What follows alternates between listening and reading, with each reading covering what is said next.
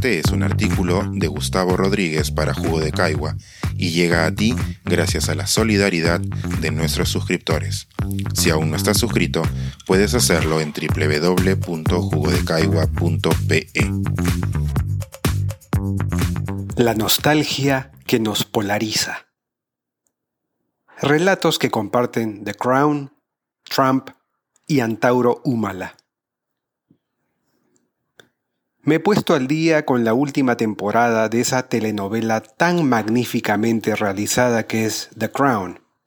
Y quizá porque a estas alturas recrea episodios históricos que me tocó espectar siendo un veinteañero, y porque hoy mismo el Reino Unido vive momentos inciertos, me zumba esa nostalgia de los tiempos imperiales que inunda a sus personajes de alcurnia. En un capítulo, por ejemplo, a la reina Isabel II y a su consorte les duele comprender que el yate real Britannia, antiguo símbolo de la familia Windsor y de su protagonismo en las colonias ultramarinas que luego formaron parte de la Commonwealth, deba ser retirado como un vejestorio de los mares luego de 44 años de servicio. La amargura de los cónyuges no se debe solo a que el gobierno de Mayor se niegue a pagar una nueva embarcación, sino a que con el Britannia partirán los ecos de una grandeza que no volverá. Territorio insular y con orgullo justificado por su protagonismo en la historia moderna de Occidente, el Reino Unido vio un declive de su influencia geopolítica y económica en el siglo XX, aunque no desde el punto de vista cultural.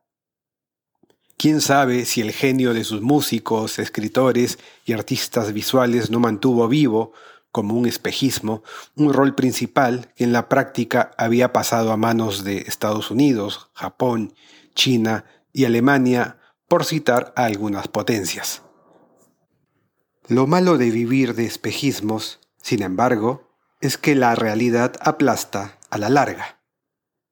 Quienes en 2016 vimos anonadados cómo el Reino Unido votó por el Brexit, no supimos cómo explicar esa fiebre masiva. Con los años han surgido hipótesis de índole político y social, pero quizá no debamos dejar de señalar como trasfondo de todas ellas algo del espíritu que tan bien recoge The Crown en sus últimas entregas. La añoranza por tiempos mejores, algo que Margaret Thatcher supo aprovechar políticamente al enviar buques de guerra a las remotas Malvinas en el Atlántico sudamericano. Con respecto al Brexit, no cuesta nada imaginar tres argumentos nacidos de un pasado revisitado con simpleza. Si la grandeza de Inglaterra se vivió durante siglos en clara confrontación con el continente, ¿ser parte de Europa no es una trampa para ser controlados por ella? ¿Acaso no fuimos el único territorio del vecindario que resistió a la invasión nazi y que además luchó para liberar a los demás? ¿Vamos a dejar que ahora Alemania tenga en Bruselas la voz cantante sobre lo que nos conviene? Así, en el ocaso de la democracia, Anne Applebaum se refiere a una, entre comillas, nostalgia restauradora cuando revisa el Brexit y nos recuerda que en la época de dicha votación había empezado la escritura y producción de Churchill y Dunkerque, dos grandes películas que recuerdan ese espíritu del pasado.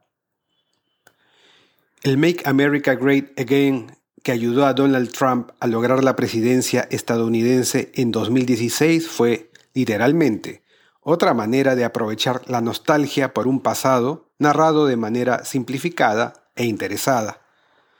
No hay que ser muy espabilado para comprender que el gigante norteamericano tiene el paradójico relato de ser tierra de la libertad, pero nacida sobre un lecho de esclavitud, y que el sueño americano siempre ha sido más amable con la migración blanca.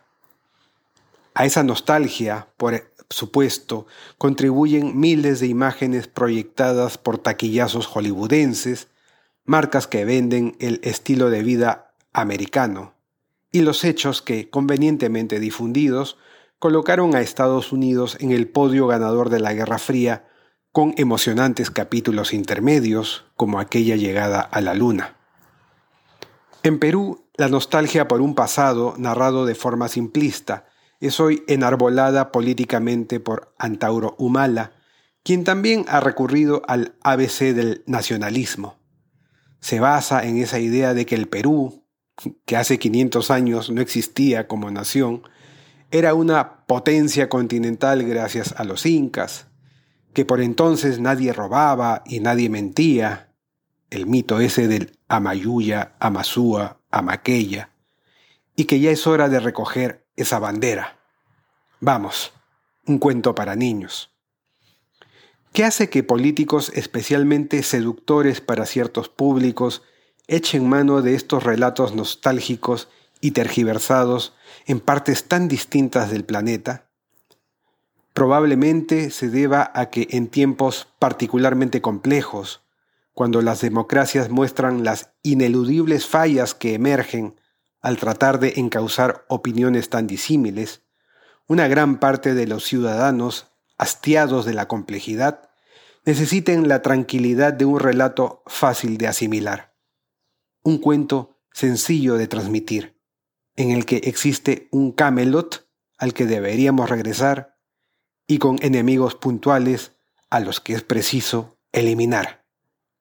Caviares, feministas o migrantes, al gusto de cada espectador nervioso y con propensión al autoritarismo. Pensar, escribir, editar, grabar, coordinar, publicar y promover este y todos nuestros artículos en este podcast cuesta y nosotros los entregamos sin cobrar. Contribuye en www.jugodecaigua.pe barra suscríbete y de paso espía como suscriptor nuestras reuniones editoriales.